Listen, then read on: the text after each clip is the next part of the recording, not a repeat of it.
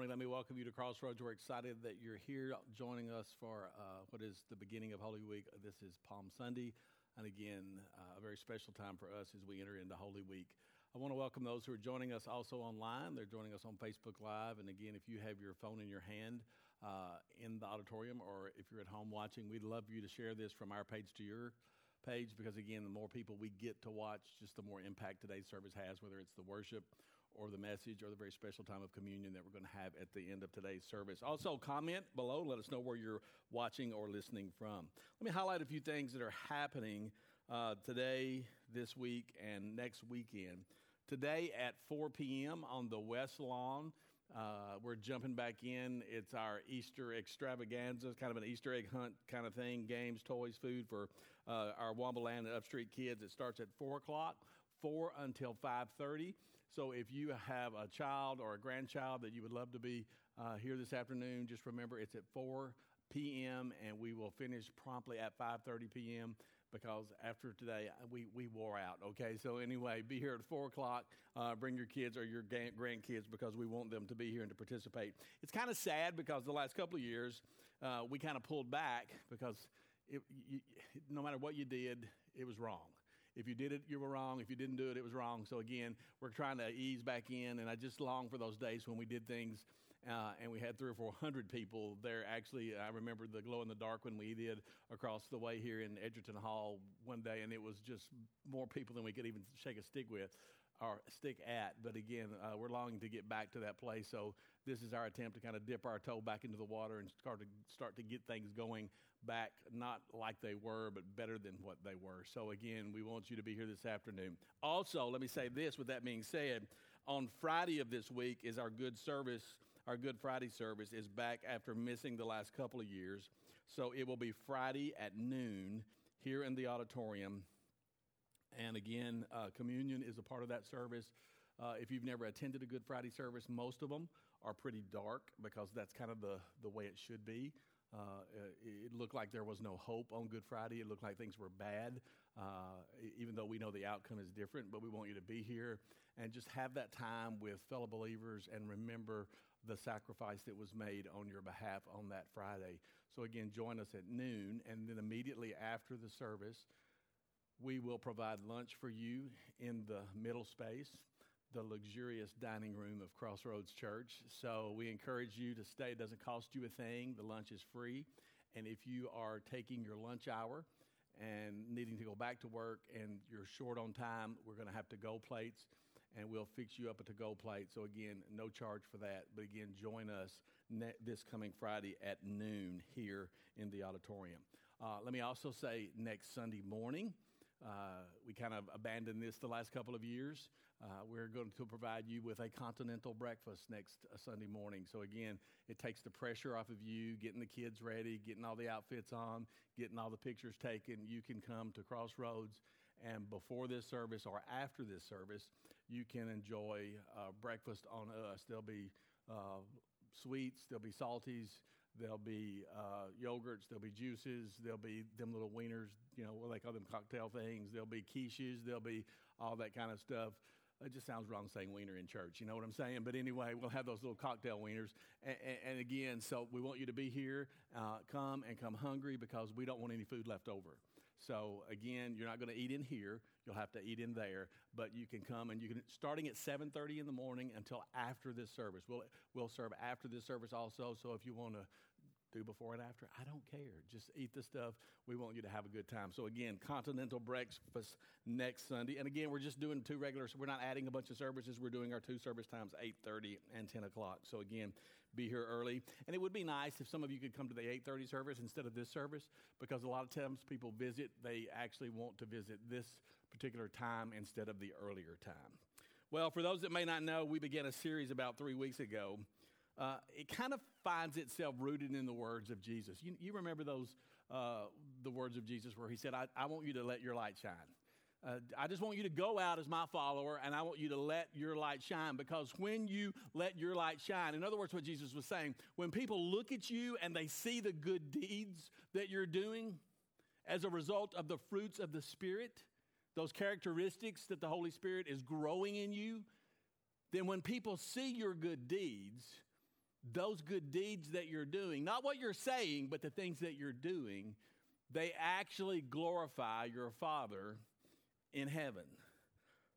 So let me just tell you if you're taking the things that we have learned the last three weeks, those seven fruits of the Spirit, those seven characteristics that we've learned so far in this series, and you've started to just take some of those and, and grow those in your life, to incorporate those in your life, then, then you're kind of giving life to that old saying that goes, you know what? I'd rather ser- see a sermon than have to listen to one. Because that, that's an old adage. I remember somebody saying that, you know, I'd rather see a sermon anytime than having to listen than have to listen to one. But I just got bad news for you this morning. You're still going to have to listen to one. So that's just the way it is, whether you like it or not. You know, it, it's really interesting. I was going through my email this week, and uh, I got an I got an email from somebody I know, and you know, you get so many emails from people you don't know, and I got this email from an individual I know. They used to go to church here about 10 years ago. And, and again, uh, I, but I was just, you know, kind of skimming through my email. And I actually looked over it the first time because this, this person would just not send me an email. That's just not the way that they would communicate with me. And, and, so I was going back through email looking for something else, and I saw this email and who it was from, and I clicked on it, and and the wording there was just weird. Here's what it said. I wrote it down. It says, Hey, just checking in. Let me know if you get this email because I need a favor from you. I was like, that don't sound right. Because this person that I know, they would never talk to me like that. I mean, it was totally unlike anything they would ever speak to me. And here's the other thing they have my phone number. And if they truly needed a favor, they would call me or they would text me if they truly needed me. And I just got to thinking, this, this doesn't sound right. It kind of reminded me of, of what happens to my mother a lot. My mother has a phone, and the phone number that my mother has is actually in my name. She's at Pavilion, and she will get calls two or three times a week. You're going to totally identify with this, where somebody is calling, telling her that she has unpaid taxes and that she needs to go to Walgreens and get these cards and put money on them, or the, the sheriff is going to come pick her up. Does anybody know what I'm talking about? I mean, they do this, uh, they try to scam older people. And of course, my mother is 88. She, she wasn't here today, but she'll be here next week. But, but she just gets all bent out of shape because, I mean, she thinks that she's going to be hauled off to jail. And, and again, I, I, tell her, I said, Nancy, I, I, mean, I call her that. Nancy, I said, Nancy, here's what you need to know. The phone number is in my name, not yours. They don't even know they're calling you. But they get you and they realize you're older and they think they can sucker punch you. And they scare you. That's what this email that I got from this person was trying to do to me. It wasn't the person that said that it said it was. It was somebody who had hacked their email. And ultimately what they wanted from me was the very same thing. They wanted me to go. They needed money from me. They wanted money from me. They needed a favor from me. And ultimately, I saw straight through it just somebody trying to take advantage of me because it wasn't even the real person. It's funny. I mean, think about it. When people try to take advantage of you, it, it, starts to make you look at every person and every circumstance with suspicion. Am I right? I mean, when somebody does that and you fall victim to that, the next time you ain't going there. Because you start looking at everything. When somebody takes advantage of you, it starts to make you look at every situation and circumstance with suspicion. And maybe you had a business partner who did that to you, who did some stuff behind your back. Maybe you had a business partner who did something and you didn't know about the stuff, and then they exited the business, and what are you left? You're left there having to pay the bills. Or maybe you have a spouse who broke a promise, and they were less than honest and they were less than faithful. Maybe you have a parent, and, so, and in some way, shape, form, or fashion, your parents have broke a promise to you. Or maybe, or maybe you have a friend that you got down and just really open and honest with. And you told them about something that was happening in your life, and you just requested, don't tell anybody about this. But the next thing you know, it's all over social media. Let me tell you, it's hard to trust when someone has given you no reason to trust. It's hard to trust when somebody has given you no reason to trust. And I think it's a pretty safe base, bet that most of us in this room, we hate it when people betray our trust. We hate it when people do, like, do something like that to us. And although we don't like it, although we hate people to do us that way, I think if we take the time to just kind of look in the mirror and to look at ourselves, most of us in this room, most of you watching online and listening online, most of us are just like the people that we say we don't like. Because all of us have had those times in our lives when we have been unfaithful. Because all of us, chief center here, we've all broken promises that we've made to other people. Because here's the thing when it comes to broken promises, none of us have a perfect track record. There is only one person who can lay claim to that. And I don't know where you are with that one person. I don't know where you are today with God. But here's the thing I want to do this morning I just want to share with you the thing that I've learned about God. And I'm going to tell you, I've been on the mountain and I've been in the valley. But if there's anything that I have learned about God that is tried and true, the thing that I have learned is that God can be trusted. Listen to me when it comes to God, there are no jokes, there's no conning, there's no gimmicks, there's no gotcha. As a matter of fact, God is incapable of breaking his word because God keeps his promises. It's hard for me to remember. I was really trying to visualize this because I kind of can. You know, you know how you have a dream and you wake up and you can remember the dream vividly, and then 15 minutes later you can't remember it. Does anybody know what I'm talking about? I mean, just the way it happens. But I was looking back at my life, and I can't remember where I used to go buy these things but I think it was uh, at a store just off the square, something called Cliff Notes. Does anybody know what that is? Yeah, it was a little yellow pamphlet. So here's the, here's the bottom line. The bottom line is the teacher would give you uh, a, an assignment, and the assignment was to read a book. But you never took the time to read the book, so you would go to the store and you would buy the little yellow pamphlet, pamphlet which was called a Cliff Notes. And the Cliff Notes would give you a synopsis of the book. Now, what you do is you just Google it, okay? So, again, we're going old school, we're going new school, but again, so you can do one or the other. You can either cliff note it or you can Google it. Has anybody ever given you an assignment, some type of assignment, and said, Here's what I need. I need you to research this or I need you to read this? Have you ever done this? And instead of reading it, you bought the cliff notes or you went onto Google and you just Googled what everybody said and you turned that in. Anybody ever done that? Yes, I know you have. Don't lie or liars go to hell. So, anyway, that's what I'm just telling you. We've all done it.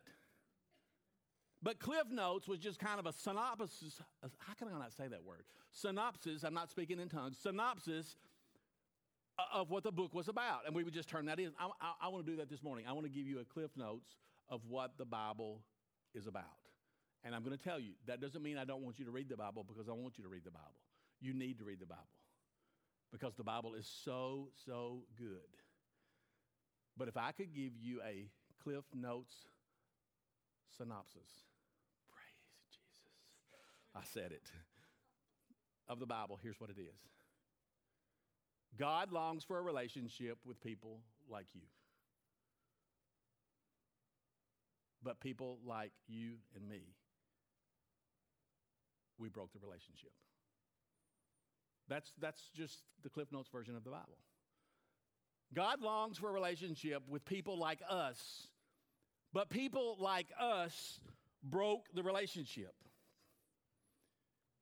And the Bible tells the story that throughout history, God has been moving in different ways to restore the relationship. I mean, history tells us that it's God who takes the initiative to actually fix the things that you and I have broken. I love the way the message says this. The message translates this. So look at with me at Ephesians 1, verses 4, 5, and 6. The message reads this way.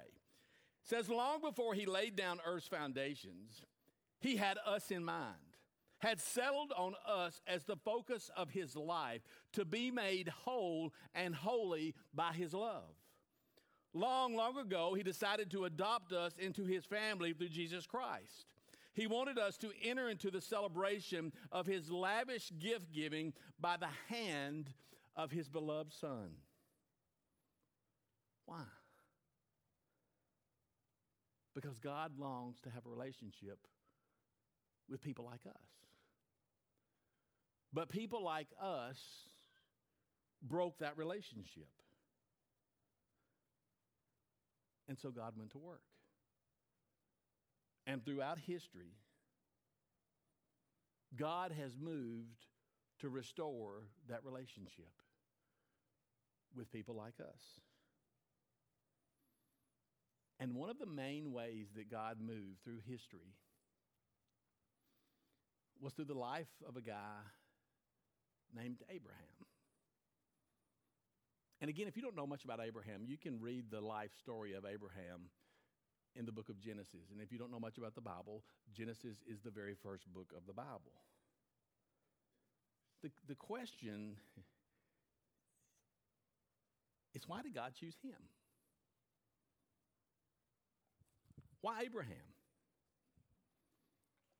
I mean, now, now, now listen to me. It wasn't because Abraham was this stellar individual. It wasn't because Abraham was keeping all the rules, because listen, at the time Abraham lived, they didn't even have the rules. It wasn't because he was a good guy, it wasn't because he was a stellar guy. But God chooses Abraham because Abraham believed that God existed out there. And not only did he believe that God existed, Abraham also believed that God could do anything. Romans chapter 4, verse 3 says this For the scriptures tell us Abraham believed God, and God counted him as righteous because of his faith. So God comes to Abraham, and God makes Abraham a promise. And let, let, let, let, me, let me tell you, it's not just a promise, it's what I call a four pronged promise. God comes to Abraham and he says, Abraham, I'm going to make you into a great nation. The second thing that I'm going to do is I'm going to give you a new place to call home. Thirdly, I'm going to provide protection for you. And maybe the most important thing, Abraham, is the fourth thing. One day, I'm going to bless the whole world through you. And, and it's that fourth thing that was really the, the foreshadowing or the foretelling of the coming of Jesus Christ. That Jesus Christ was going to come into the world and provide forgiveness and salvation. Jesus was coming into the world to restore that relationship with broken people like us. It's not going to be on the screen, but in Genesis 15, God tells Abraham, Abraham, I, I want you to look at the, star, the stars, and I want you to try to count all the stars. And as you're counting those stars, the other thing that you can count on is that's how many kids you're going to have. all those descendants, Abraham, are going to come through a son. And I'm going to give that son to you and to your wife, Sarah. Now, that's a promise. That's a big time promise. Because God makes this unbreakable covenant with Abraham. And again, when you talk about a covenant, when you talk about something that's, that's an unbreakable covenant that's made by the very God of heaven and earth, you really have to understand what we're talking about when we talk about a covenant. Here's the word for the, the Hebrew word for the word covenant. The Hebrew word for the word covenant is berith. That's the Hebrew word for the word covenant. That's what God made with Abraham. It's a promise. And again, when you go to the Old Testament, this is one of the reasons why I love the Old Testament. In the Old Testament, when you talked about a covenant, covenant was something that was taken seriously. Because again, when you talk about a covenant, you're talking about a promise. And here's the thing it's one thing to make a promise, but it's a completely different thing to keep that promise. I want to show you another word. The next word is kesed. From the back back here. Kesed. That means covenant keeping, promise keeping. Kesed. Berith refers, to the covenant, but Kesed is all about covenant keeping. It's about your willingness to go the distance to do whatever it takes to keep the promise. And that's the very thing that you need to understand. This is the very thing that God always does. As a matter of fact, Numbers 23 is a great reminder of this. Look, look at Numbers 23, verse 19. It says, God is not human, that he should not lie, not a human being, that he should change his mind. Does he speak and then not act? Does he promise and not fulfill? Absolutely not. Because I said it early. God's track record with promise keeping is impeccable. What does God do? He kesed berith. He always keeps his promise. So God gives Abraham this promise that he's going to make him the father of many nations. And then the father of many nations, what that's going to happen, how that's going to happen, it's all going to come through this one son that he and his wife Sarah are going to have. And, and, and, again, here's the thing I want you to understand because you, you can kind of look over some parts of this story that are very important to be in your 20s and God come to you and tell you you're going to have a son, I mean, that all makes sense. But Abraham and Sarah are in their 90s. So I want you to check out this is a part of the story we usually don't look at. I want you to check out Sarah's response to the promise that God had made Abraham. Because Sarah, just like a woman, over here listening, you know, trying to hear, trying to eavesdrop. Women don't take that personally, okay? I'm just having some fun. But she's over there listening to God and Abraham talking, and I, that would have been so cool to hear God talking to Abraham. But she's listening, and she hears the promise that God tells Abraham that he's going to give to Abraham and Sarah a son. And as she's over there leaning out the, the shadows of the tent, she starts to laugh. She overhears that she and Abraham are going to have a child, and they're both in their 90s. And here's what it says in verse 12 of Genesis 18 it says, So she laughed silently to herself and said, How could a worn out, oh Lord Jesus, here we go. How could a warm out, worn out woman like me enjoy such pleasure? Especially, she throws him under the bus, when my master my husband is so old. You know what she was saying basically? God, you telling me I'm going to have to buy diapers for my husband and my child at the same time? It ain't going to happen. That is ridiculous. But look at the next verse. Then the Lord said to Abraham, Why did Sarah laugh? Just goes to tell you, you can't do nothing without God hearing it, okay? Why did she say, Can an old woman like me have a baby? Is anything too hard for the Lord? Now look at this next part. I will return about this time next year, and Sarah will have a son. Sarah was afraid. So she denied. I, I didn't say that. I didn't laugh. But the Lord said, Yeah, you did. You did laugh. And even though it was something that sounded impossible, you have to realize it was God who was making the promise. Because God is Kesed Berith. He's a waymaker. He's a miracle worker. He's a promise keeper.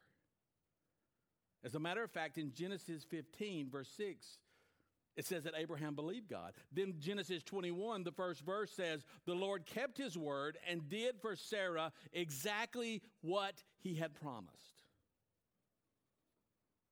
After battling fertility issues for 90 something years, Abraham is now 100, Sarah's 91. She gives birth to the very child that God had promised them. And do you know what they named him? Isaac, which means laughter. I mean, think about that. Can you imagine how much joy it must have been for this couple who had struggled their whole life with the issues of infertility? But Isaac really was laughter to them because he was the promise, he was the dream. Because listen to me this morning, it would be through him that everyone on this earth was going to be blessed. Because the Messiah, the Savior of the world, would come through this boy. This boy named Laughter. So let's jump to the old, from the Old Testament over to the New Testament because I love what Romans 4, how, how it talks about this, how it talks about the faith of Abraham and Sarah and the faithfulness of God. Now, you have to remember that the writer of this is Paul. The writer of Romans 4 is Paul. And, and Paul is writing to let us know that we just need to understand. Now, here's what I want you to understand eternal life is a gift. That's what we need to understand. It's a gift that's given to you. You, you don't get access to eternal life because you've been good. You don't get access to eternal life because you've kept all the rules. You don't get it because of your parents or your grandparents. Because eternal life isn't something that you can inherit, and it isn't something that's passed down to you. But look at Romans 4. Here's what Paul writes that is what the scriptures mean when God told him, I have made you the father of many nations. This happened because Abraham believed in the God who brings the dead back to life and who creates new things out of nothing. It's that belief right there. That belief that he can raise the dead and make things out of nothing. Let, let, let, me tell you, listen, listen, listen, listen. That's the belief that gets us through. That's the belief that gets you through when you lose somebody in your family a spouse, a mom, a dad, a husband, a wife, a child. That's the belief that gets you through. The belief that he can raise the dead and make something out of nothing. Let me tell you, that's the very belief that is going to get the family of Bob Lowe through these very difficult times. Bob was a steadfast believer in the Lord Jesus Christ, but this is the belief that will get his family through the next several days as Bob passed away Friday night or early Saturday morning, and his family prepares the funeral this week to remember Bob and his life. It's the belief that God can raise the dead and make things out of nothing. It gets us through that graveside service. It gets us through the bedside, sitting at the bedside of somebody who's passing away. That's the belief that gets us through the most difficult times in our lives. Listen to me this morning. Listen, listen, listen. Some of you need to hear this. We grieve, but we don't grieve without hope. Because we know that God really can bring the dead things back to life and that He really is making all things new. Look at verse 18. Even when there was no reason for hope, Abraham kept hoping, believing that he would become the father of many nations. For God said to him, That's how many descendants you will have. It's going to happen, Abraham. That's what God said. It's going to happen. You know why it's going to happen, Abraham? Because I'm Kesed Berith. I'm the God who keeps my promises.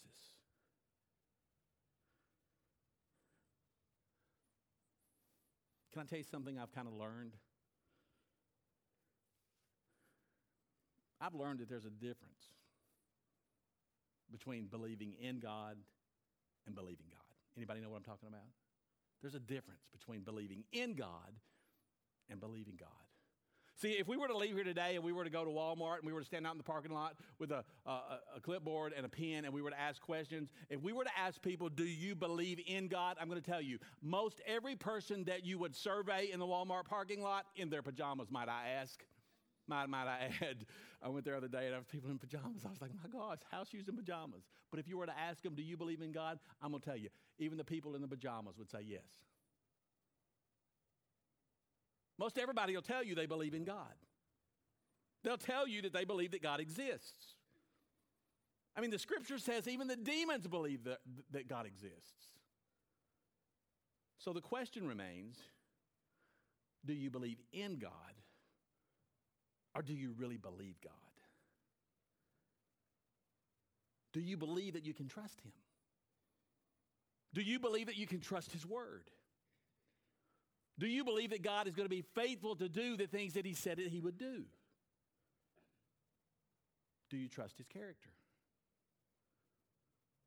Do you trust His work on the cross on your behalf?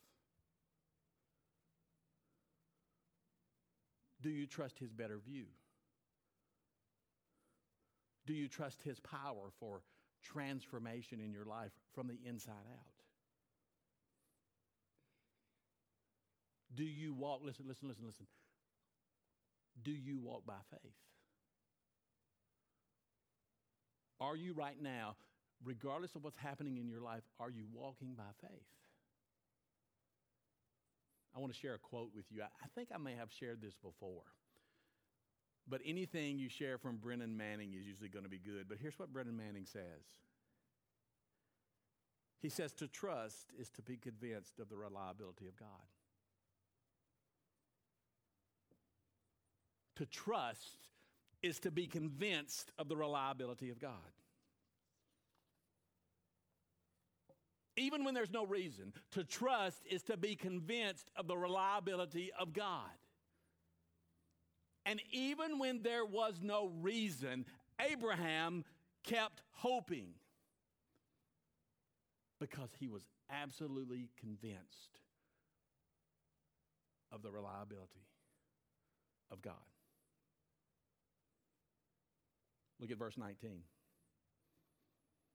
And Abraham's faith did not weaken even though at about 100 years of age, he figured his body was as good as dead. And so was Sarah's womb. Abraham never wavered in believing God's promise. In fact, his faith grew stronger. And, and in this, he brought glory to God. He was fully convinced that God is able to do whatever he promises. To trust is to be convinced of the reliability of God. Listen to what I'm about to say. God's faithfulness is his gift to us. Our trust is our gift back to him. Let's jump over to Hebrews 11. That's where we find the Hall of Fame or Hall of Faith chapter because it's there where we find people who have this incredible faith, people who are like us, who are imperfect. But even in their imperfection, they walked by faith. And Abraham and Sarah are actually included in the faith chapter. Here's what it says Hebrews 11, chapter 11. Chapter 11, verse 11. It was by faith that even Sarah was able to have a child, though she was barren and was too old. She believed that God would keep his promise.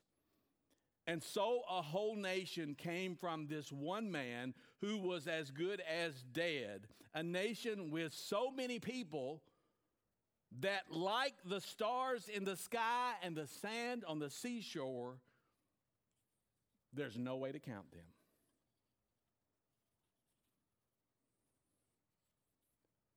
Never forget that God can do anything except. God can do anything except break his promise. And you know what that means?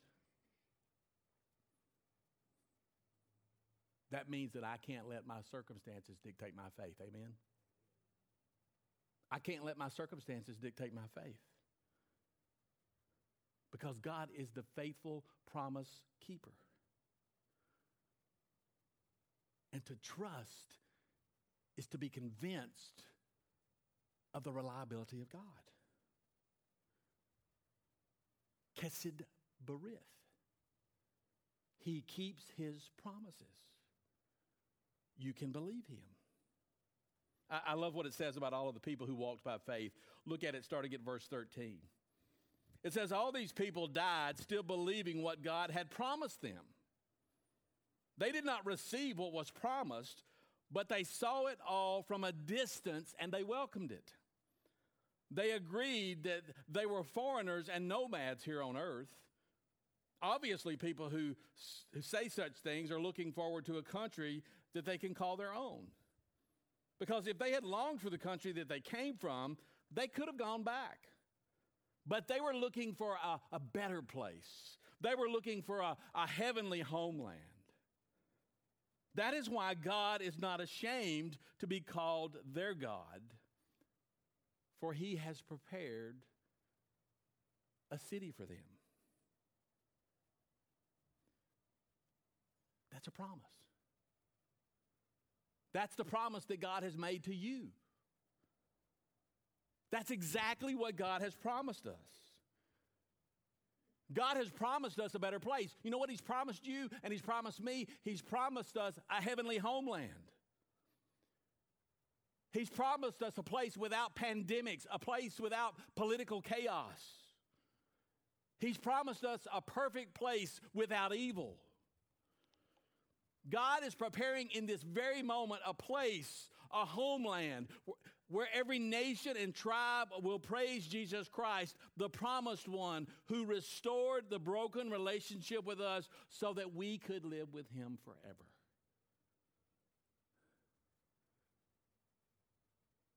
So, what happens until then? Until that day, guess what God promises you?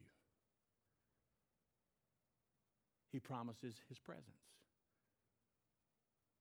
He promises peace.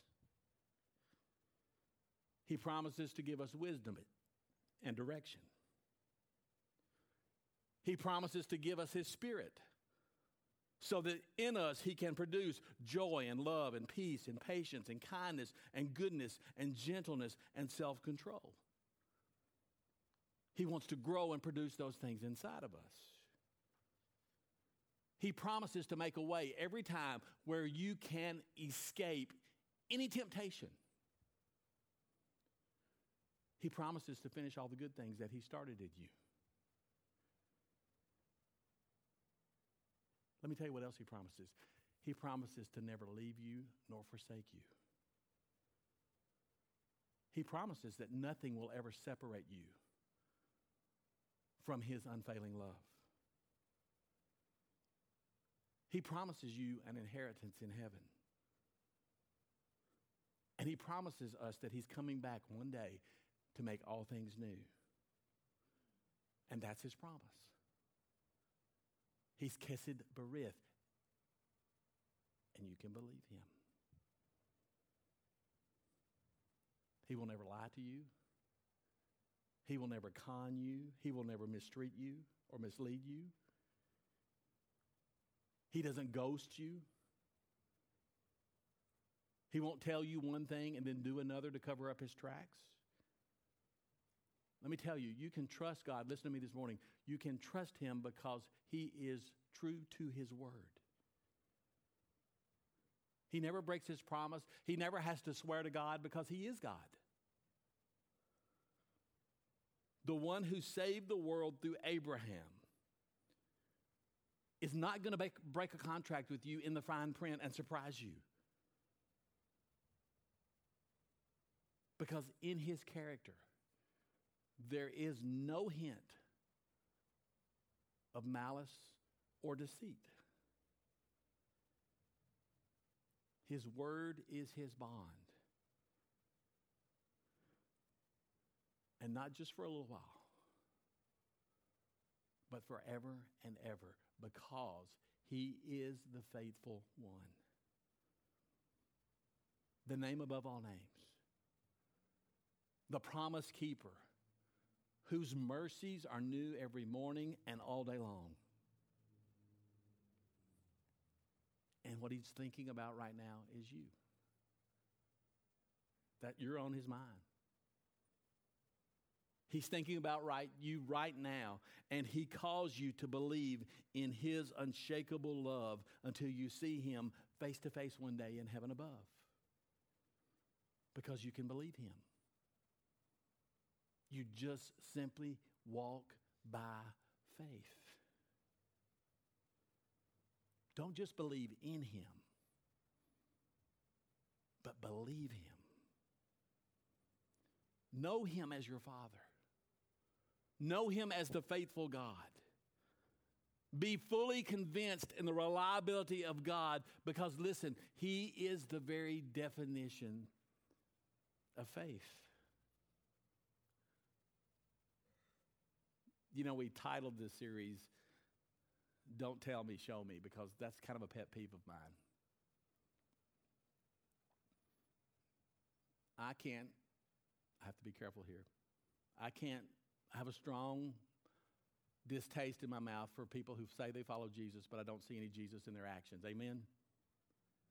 They can tell me all about Jesus, but I can't see it in their actions. So I just said, you know what? I'm going to talk about that, and I'm going to use that as um, the fruits of the Spirit. That's what we need to show people in our lives, because that's what the Holy Spirit wants to develop in us and grow in us, are those nine fruits of the Spirit. So we titled this series, Don't Tell Me, Show Me. So if you want someone to show you faithfulness, I'm going to give you a verse because this verse tells me about Jesus. Luke chapter 9, verse 51 says, As time drew near for his own return to heaven, Jesus moved steadily onward toward Jerusalem with an iron will.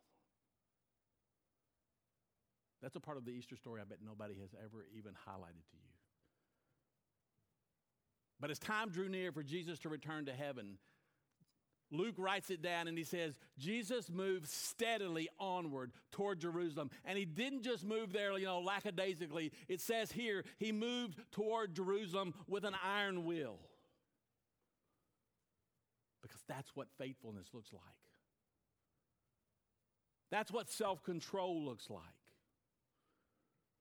You want to know what faithfulness looks like? You want to know what self self control looks like? You want to know what those two fruits of the Spirit looks like? It's that verse right there, verse 51 of chapter 9. It says, Jesus moved steadily onward with an iron wheel. I mean, think about this. If you knew in your life, in order for you to keep a promise, that there was a cross waiting for you in your future, what would you do? How would you respond? What would you do to restore that relationship, that broken relationship with people like us? Knowing that on Friday that you were going to be mocked and rejected and spit on and flogged and then beaten and ultimately nailed to a tree. If you knew that, listen to me, would you have moved steadily toward Jerusalem? If you knew that that was going to happen to you, would you go ahead and move on toward Jerusalem with an iron will? Especially if you were Jesus and you have the power to stop it? Well, Jesus did. He moved steadily toward Jerusalem. Listen to me this morning. Jesus had a choice, and he chose you. He had a choice, and he chose us. Why would he choose us? Because he's Kesed Berith. He keeps his promises. And today, here's the thing my desire to explain and to show you faithfulness it, it may have fallen short. But you know, when I look at that verse that I see there, when I look at Jesus, I see it. I see faithfulness. And I see self control.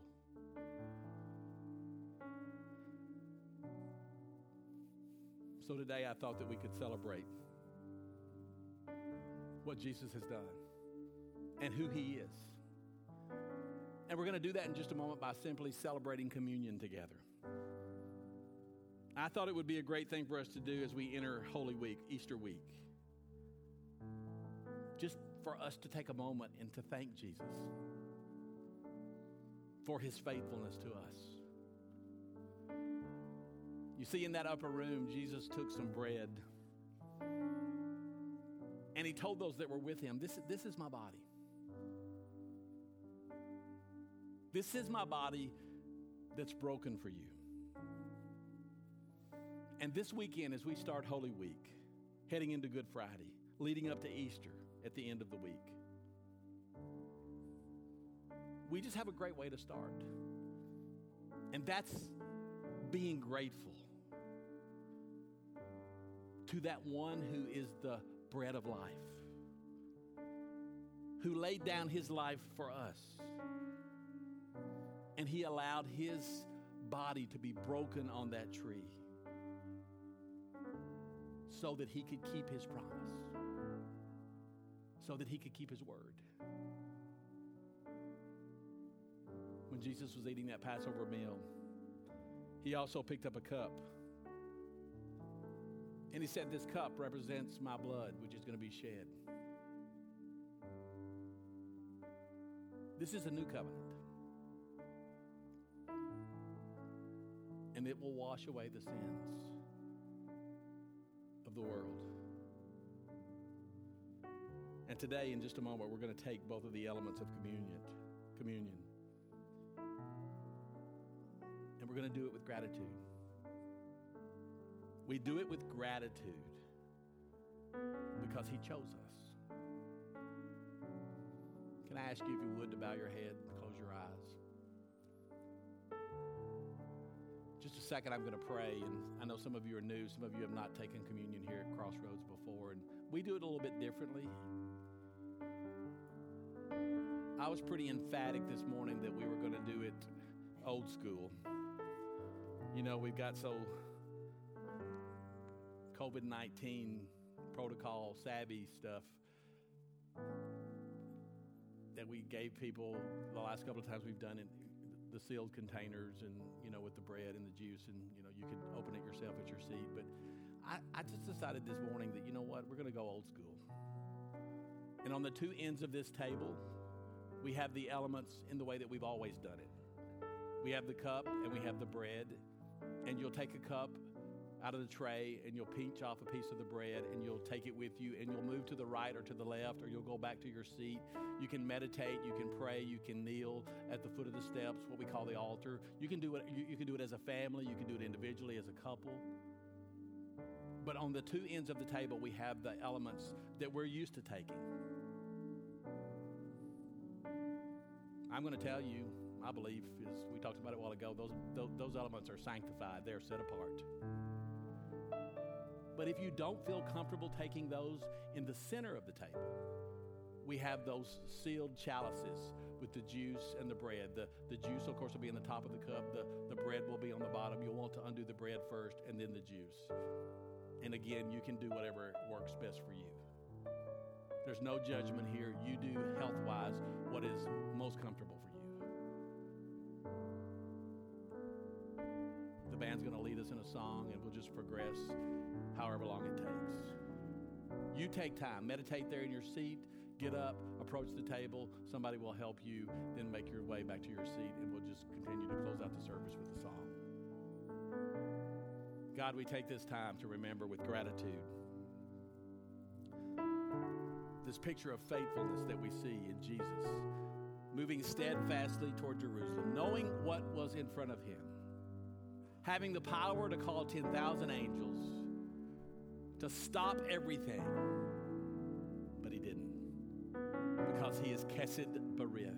He's the promise keeper. He's the way maker. He's the miracle worker.